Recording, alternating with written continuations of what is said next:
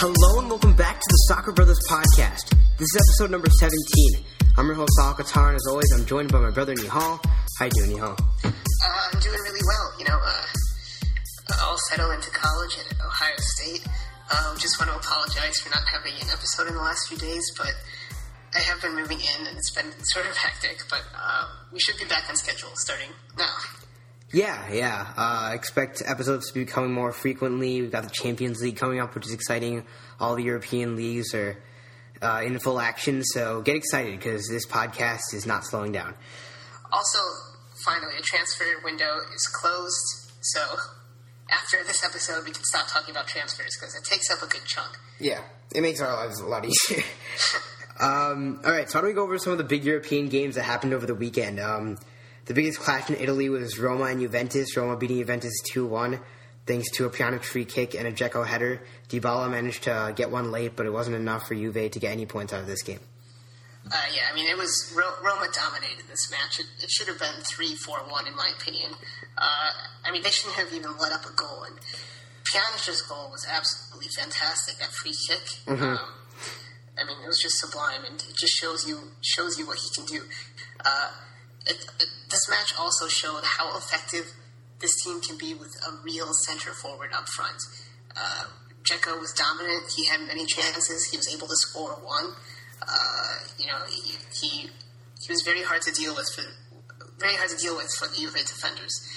Totti, like I said in the past, like John Solano, who we had on the last episode, has said is a great player. Has done great things for this club. But Dzeko moving forward is definitely the right choice. Yeah. You're the Roma fan, so what were your thoughts on the match? I thought we definitely dominated. Not dominated. I think we could have scored a lot more goals. And yes, Dzeko does allow everyone to kind of play their own role and not force the wingers to be something that they're not. It allows wingers like Salah to be more creative, and Falcao can cross to someone. He wasn't even here last year, but we would have never gotten a winger like that if it wasn't for Dzeko, or at least he wouldn't have been effective. So it's really good. I'm glad the Juve has no points as a Roma fan, and hopefully we can win this get out of this year. So do you think Trevino's time is up? Is his place in the team gone? Well, I don't know if you heard, but on deadline day we got rid of both Barbo and Lyich. Lyich is on loan to Inter Milan, and Barbo, I think, is on loan with an option to buy to Watford. He's going to get time now, I think, especially in, Coppa Italia and maybe Champions League.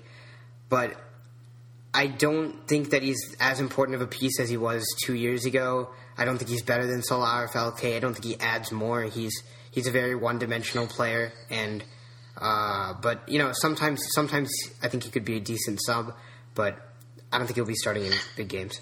Yeah, I think he can be a very, very good sub. Just hear the stats for the game. Roma outshot Juventus 18-10. Roma had 7 shots on target. Juventus had only 2. They outpossessed Juventus 61-39 too. So a dominant performance by Roma, and should be the Scudetto favorites after week 2. Swansea City beat Manchester United 2-1 at home. Swansea's certainly looking good lately. Yeah, they've looked fantastic, and the addition of IU, just has been probably one of the signings in European football this year. It's been absolutely incredible. He has 3 goals. He's been a game changer for them. Gomes is scoring for them up top. He has 4 goals, so 7 goals between them through 4 matches is incredible. And they have 8 points. They're sitting in 4th place, which doesn't mean a whole lot, but they're ahead of United, Arsenal, Liverpool, and Chelsea, who's down there in the table. But they're doing a fantastic job. They beat United, and they've tied Chelsea, so they're playing attractive soccer too. Yeah.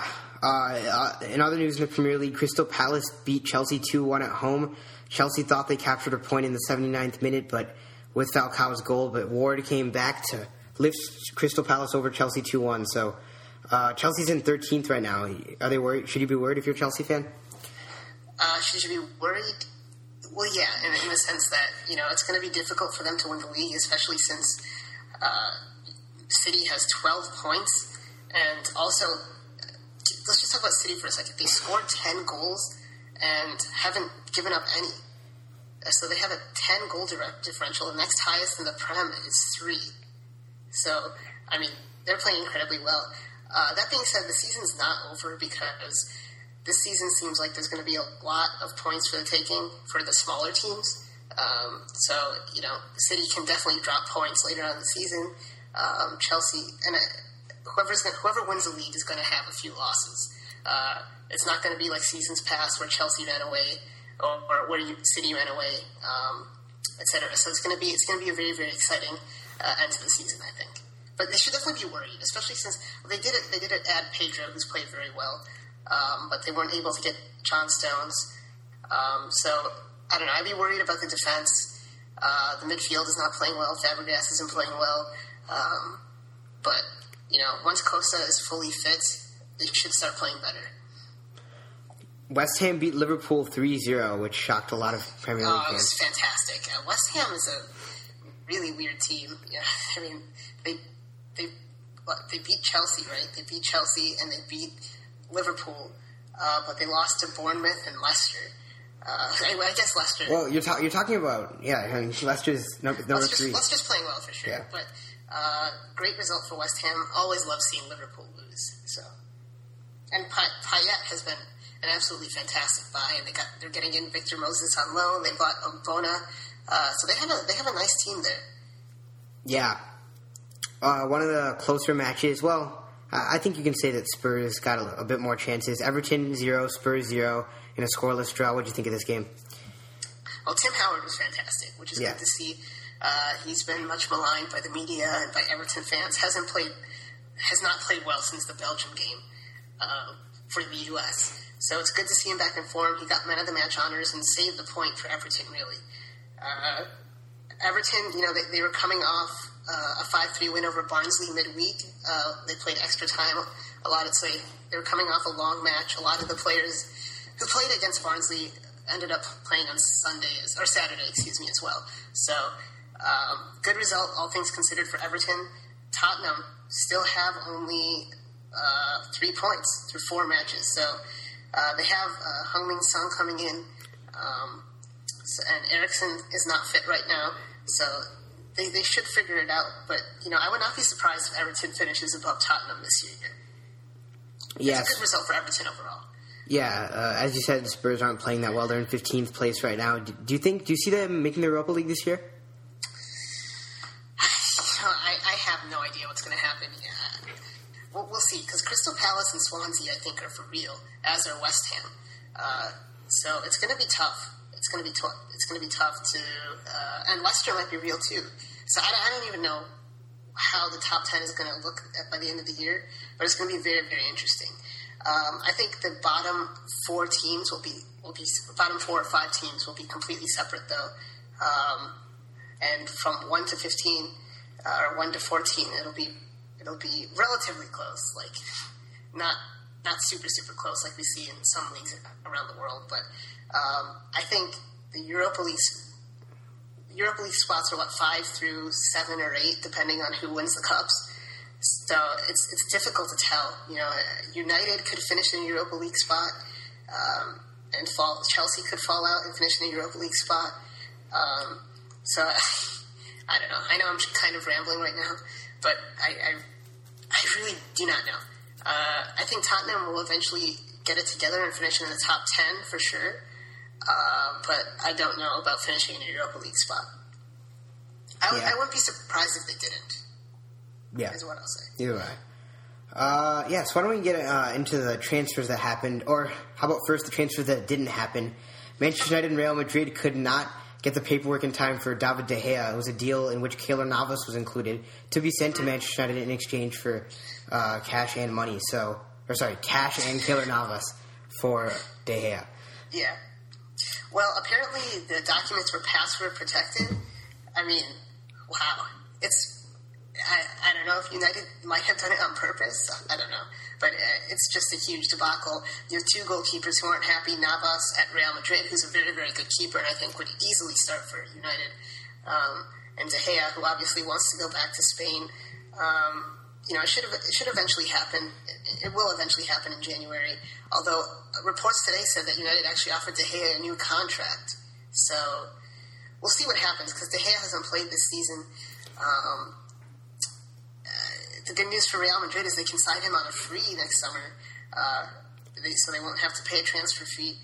But I mean, it's absolutely ridiculous. You have to have your stuff together. Why, this whole, you know, I don't understand leaving it to the last minute like this, because it's something both teams have wanted for a while, right? Yeah. De Gea hasn't been playing, and you know, Real Madrid wanted him, so it makes absolutely no sense. Same thing with Aaron Lennon. Why did he get signed this late for Everton? I guess the price goes down if you leave it until the end, but for De Gea, it was always going to be a steep price. So I don't really understand why they couldn't get a deal done earlier in the window. But we'll see if De Gea is going to be a United player for more than just this year. It'll be interesting to see. Yeah. All right. Why don't we get into some transfers then? Kevin De Bruyne went to Manchester City for a fee around $80 to $90 million. So. Heavy fee they also paid for Sterling this year. So what do you think Kevin De Bruyne will do for City, and how would you rate their window in general? Oh, I thought they had a fantastic window. They brought in De Bruyne. They brought in Sterling, as you said, as well as Otamendi and Delph, who will be good role players. Well, Otamendi should start. Well, we thought Otamendi would start, but Mangala's been playing very, very well for them at the back. Like I said, Kompany and Mangala have let up 0 goals this year. Just think about that. I mean, that's incredible. While also scoring 10 goals, so they had a very, very good window. Obviously, they spent far and away more than anyone else. But you know, the team is poised to win. It's where is De Bruyne going to play? You know, it's something we don't know. He likes to play underneath the striker. That'll probably push Silva out wide. Which he's not as effective from there. De Bruyne might play out wide. Nasri will still be on the bench. I mean, they have a stacked team, and you can also obviously their goal is to win the Prem, but they've won twice in the last 4 years.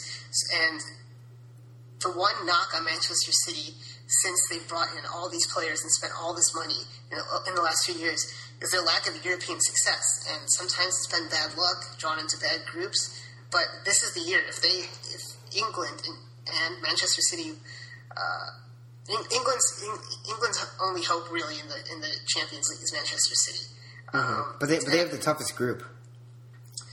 You think they're in the toughest group? Juventus, Sevilla. Yeah. And Gladbach and City. Yeah. Yeah, they are in the toughest group, but City is the best team, aren't they? Well, yeah, I would say so. I mean, especially how things have been looking right now in terms of form. Yeah, Gladbach have 0 points. Juventus have 0 points. I don't know how Sevilla is doing, but it's, you know, City should win the group. And in the past, they've been in the group with, like, Barcelona, so they've come in second and had to play a team like Real Madrid in the round of 16. So this is the year for them. I think they can make a semifinal run, honestly. Yeah, with all definitely. Their depth and just their talent in general. Yeah, I mean, Kevin De Bruyne last year was arguably the most important player to a given team in Europe. I mean... Yeah, no, definitely. He was probably the best player in Germany, too. It was goals, it was assists, it was chances, it was everything. It was just crazy. It was amazing. Yeah. It was amazing to watch. Yeah. And definitely, I think that's going to not make Wolfsburg finish second, although they did have a good win over the weekend against Schalke, but I don't see it. They bought some good players. You know, they bought Julian Draxler, who's no joke. He's a great player, and he's going to play right where De Bruyne played. And he was sort of put out wide against Schalke and hasn't performed in the last couple of years. But now he's going to be behind Bas Dost, and he's going to play well. They also lost to Perisic, unfortunately, but they brought in some other good players, and I still think they can compete. They have 7 points. They're only 2 points behind. They're only 2 points behind Bayern and Borussia Dortmund. But like I said, they brought in Julian Draxler, and they brought in Dante too, the defender. So their back line should be pretty good. because they also have Naldo there, who's been very, very good. So De Bruyne is obviously a huge loss, but I think ultimately they'll finish in the Champions League spot. I think they'll finish third. And fourth place is up for grabs in Germany. Yeah, yeah. All right, our next transfer is Anthony Martial going to United for around $55 million, so a very steep price for the 19-year-old. Yeah, I mean, he can play. He really – I don't think people are giving him a fair chance. Obviously, United are paying for potential here. Some are labeling it as a panic buy, but I think he can be a very, very important player and become a United legend. They don't have any strikers besides Rooney. Rooney is not performing. They sold Chicharito. I mean, they have James Wilson there, but he's also young. I really think Anthony Martial can be a fantastic player for the club and a fantastic player in the league going forward. That being said, $55 million is very, very steep for someone who's relatively unproven, especially, it's, £36 million, I think, apparently can go up to 50 or 80, depending on how he performs. You have to wonder, why didn't they just fork over $60 million for Royce? You know, proven goal scorers, someone who's one of the best wingers or strikers in the world. And, I think if you're trusting Liga, then, I mean, you're probably paying, a good amount more, but, I mean... Well, it's not like they're just trusting Liga. No, I'm saying Lacazette because, I mean, he was a proven goal scorer last year. He did fantastically with Lyon, and his price tag's only going to go up after this season. I mean, I think he'll have another good season. So, I mean, someone should have bought him, in my opinion. But it's more than that, right? It's fitting into the system. And, obviously, United did their homework on Martial and, Payet, and Nasri and... Some of these other players coming over from Ligue 1 are having success in the Premier League. I think he's a good player, and I think he will be a world-class player, but you're right. The price is very steep. Yeah. So our next transfer is the Bayer Leverkusen man, Son, going to Spurs. Yeah, you have to take the step down. And Çalhanoğlu, the Leverkusen man, was disappointed because Leverkusen are in the Champions League. You know, they're not really, but they can compete for a title. They're one of the better teams in Germany. So, very, very good signing for Spurs. He can play striker. He can play out wide. But, Lamela's been terrible. They sold Lennon. Chadley's been iffy. They don't have a backup to Kane, so that they were able to buy. And Jai, who can play out wide as a striker, Son can do both as well. So a very, very good buy for Spurs, but also Leverkusen. For Son in general, I don't really understand the move. And apparently his dad wanted him to move to Spurs, which is why that occurred. But, man, I don't know. I don't know how he's going to fit into the Premier League. I think he'll do well. He will do well. You say Leverkusen's a Champions League club, but to me they're already in the Europa League, so... What do you mean they're already in the Europa League? No, because Roma's going to finish second. In the group? Yeah. Okay. Not for long, Leverkusen. But they're playing in the Champions League. No, I know. And that's a lot of money, though, for each game. It makes your club bigger if you make the Champions League, for sure. It was a pretty big fee for Son, and I'm sure he got more money individually.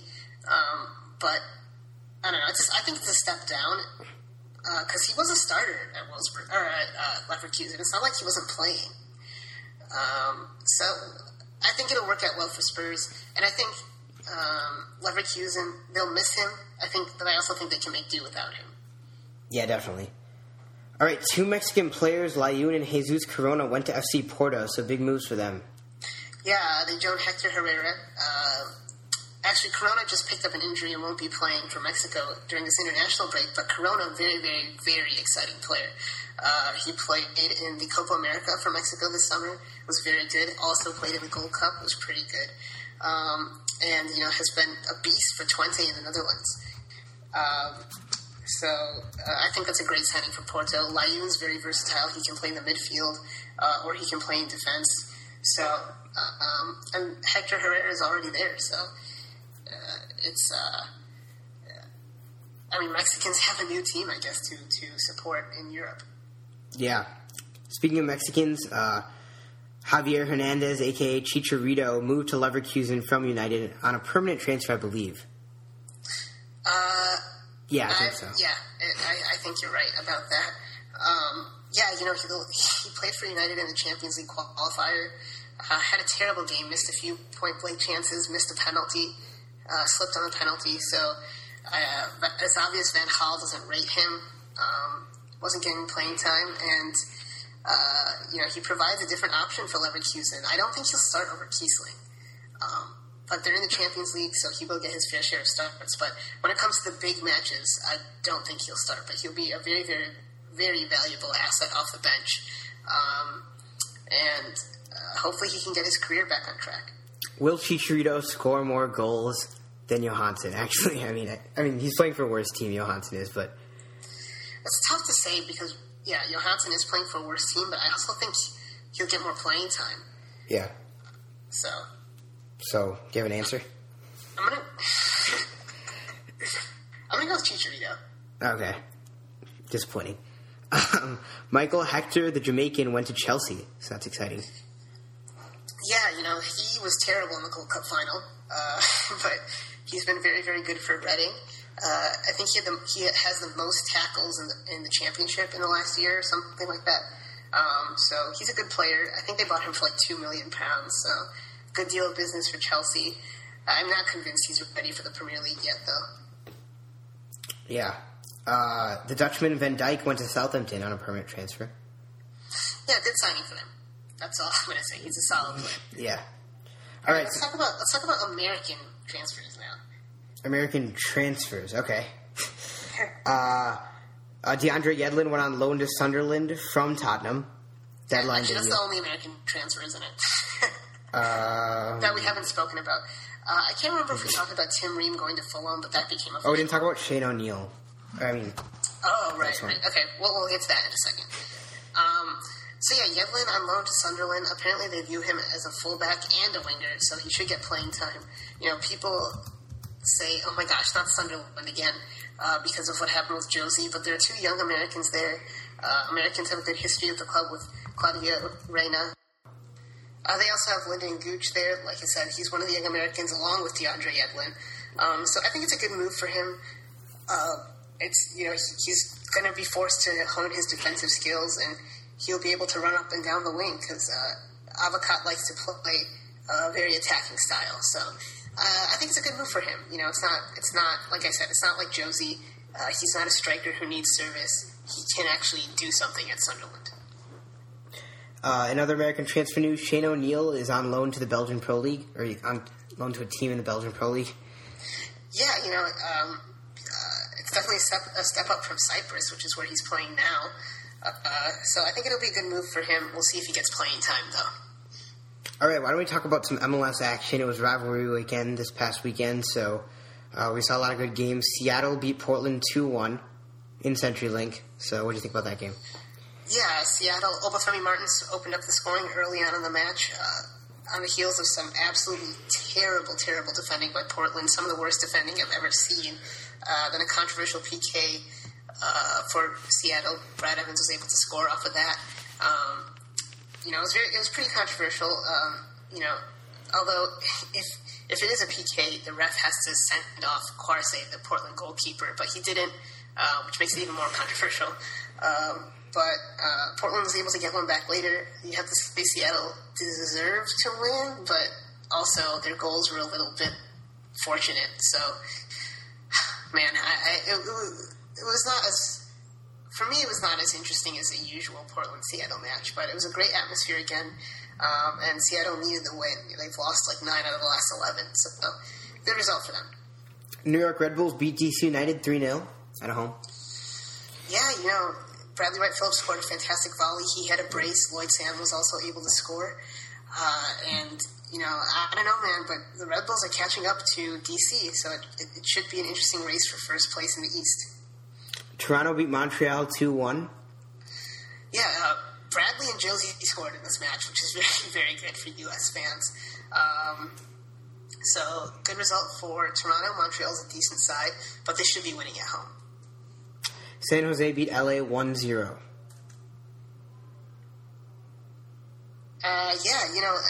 San Jose, they're playing really well right now. They're battling Seattle for sixth place in the West. Leonardo was sent off for LA, but I believe San Jose had already had their goal by then, so they were able to see the game out and win. Good result for them. All right, that's all the MLS action we're going to talk about. We'll talk about it more next week. All right, why don't we go into Americans abroad?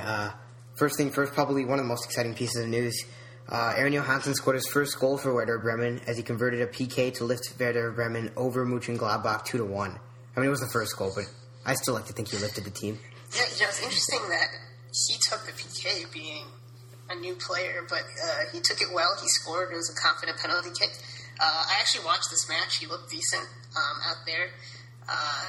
His service was very good, actually, looking for the other strikers. He had one great cross right before the penalty kick.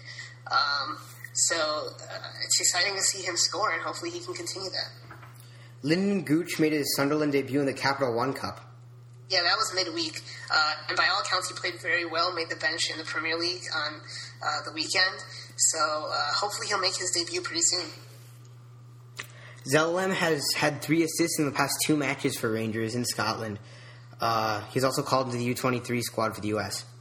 Yeah, he had 2 in the cup match in his debut, and then he started in the league and had 1. So very good to see him off to a great start in Scotland. And apparently he's bossing the games. He's been looking like the best player on the field. So it's very exciting to see that. Unfortunately, Timothy Chandler, Eintracht fullback and U.S. fullback, tore his meniscus. It's very, very unfortunate, especially with the lack of fullback depth right now. Fabian Johnson's hurt. Chandler's now hurt. Beasley got hurt. So Brechet still hurt. So that's why we saw Jonathan Spector called in. So it'll be interesting to see who plays left back for the U.S. in these upcoming friendlies. Heinemann said he was... Heinemann stayed at Fulham because the transfer window's over. But, yeah. Yeah, he hasn't been playing, and they got offers, Fulham did, from teams across Europe, but they decided to keep him, so hopefully he can get some playing time. All right, that's all we have for Americans abroad. Why don't we talk about the squad called up ahead of that Peru friendly on Friday. All right, so is there anything that stood out to you before I ask you some questions? Well, Wooten got his first call-up. He's been playing very well in the Bundesliga too. Has something like 5 goals through 3 games. Definitely deserved, I guess. We're very, very thin at the striker position. Bradley's not coming until the next match. Hopefully Josie has some confidence now and can play well. Like I said, Spector called in. Tim Howard makes his return to the national team, although he said Brad Guzan will be the starter come... Jurgen said Brad Guzan will be the starter come the Mexico match. So those are some of my quick thoughts. Beasley's obviously not there. Garza makes a return. Anything else? Anything catch your eye? Jermaine Jones is back. That's yeah, Jermaine one. Jones came back. Beasler's back. Yeah. Nothing too big stood out. It's good to see Danny Williams making consistent caps for the U.S. now. Yeah, and they're saying, yeah, exactly. He'll be very good. So hopefully against Mexico we can see Bradley and Jones in the midfield, though, because we just need to win. Even if Jones is not going to be there in the Confederations Cup, the World Cup, we need to win the match. Bradley and Sean Johnson will be joining the team, and Clint Dempsey will be joining the team for the Brazil game, which is next week. But right now, this is the team for Friday against Peru, who are a pretty good team. So, one thing of note is apparently Jeff Cameron, Spector, and Orozco have been playing right back in camp, and Garza and Spector have been playing left back. So, very, very thin. I don't know why you would just play Yedlin there. But I'm excited to see Alfredo Morales and how different he's playing, having had some Bundesliga experience. Yeah. I was just going to ask you, since Michael Bradley wasn't called up, do you still expect Jurgen to run a diamond midfield?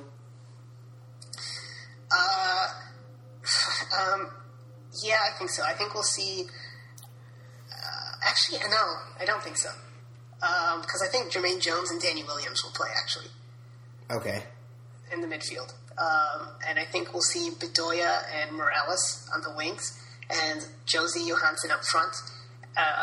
At left back, I think we'll see Garza. At center backs, I think we'll see... I think we might see Brooks and Beasler. That's what I hope we see. But we might just see Brooks and Alvarado again. We'll see different. We'll see all of them play, all the center backs probably. And then, actually, I forgot to mention Tim Ream. I think he'll start at left back, not Greg Garza.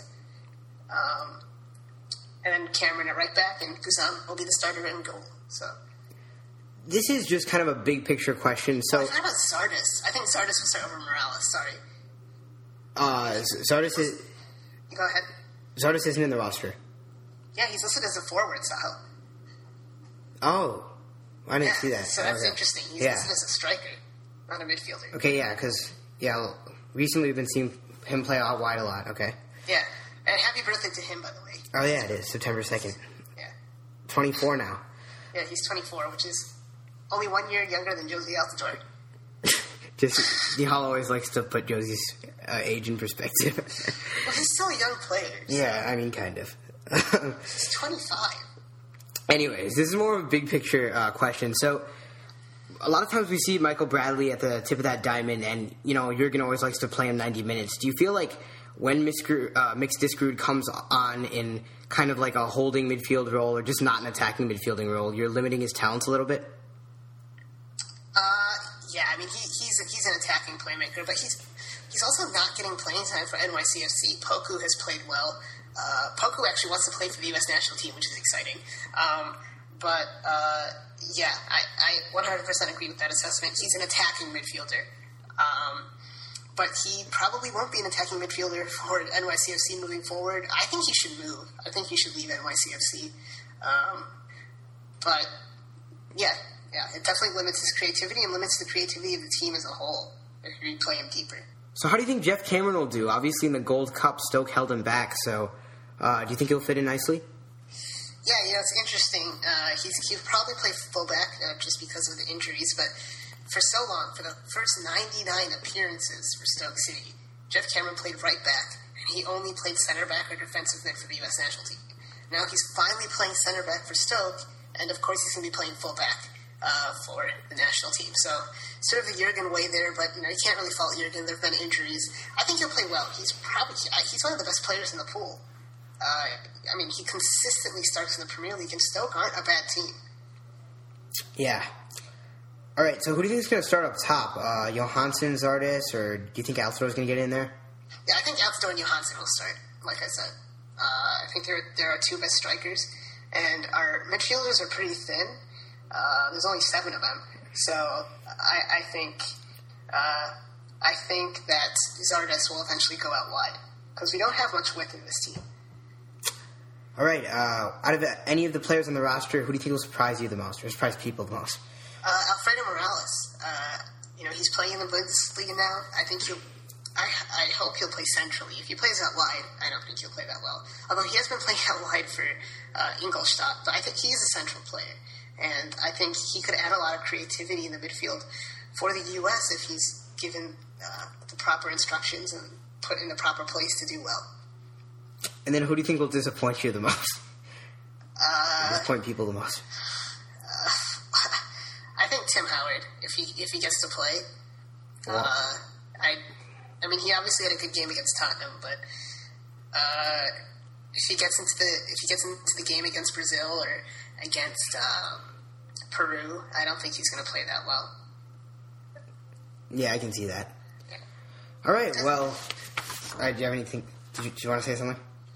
He just hasn't had the greatest year. Hopefully he's back to form, though, and if he is, hopefully he can challenge Guzan for that spot against Mexico. Yeah, definitely. All right, so that's going to wrap up the main part of this episode. You can email us at soccerbrotherspodcast@gmail.com. We have a Twitter for this podcast. It's at soccerbrotherspod. I have a Twitter. It's at ASR_Saho. My brother's Twitter is at BigTimeBrownie. If you want to leave any comments, you can do so by leaving a review on iTunes or leaving a comment on SoundCloud. Yeah, thanks for your support. Definitely share the podcast. We're sorry for the delay. We should have a podcast after the Peru match because we'll actually be reunited this weekend. So we'll definitely be on a better schedule now since I'm a little bit settled down here in Columbus, and Sahil's back in his groove in high school. So we should have more episodes coming soon, and we have every week we have a couple of pieces of exciting news coming up. We just have to iron some kinks out, and we'll keep you posted. Yeah. All right, guys. We'll see you later.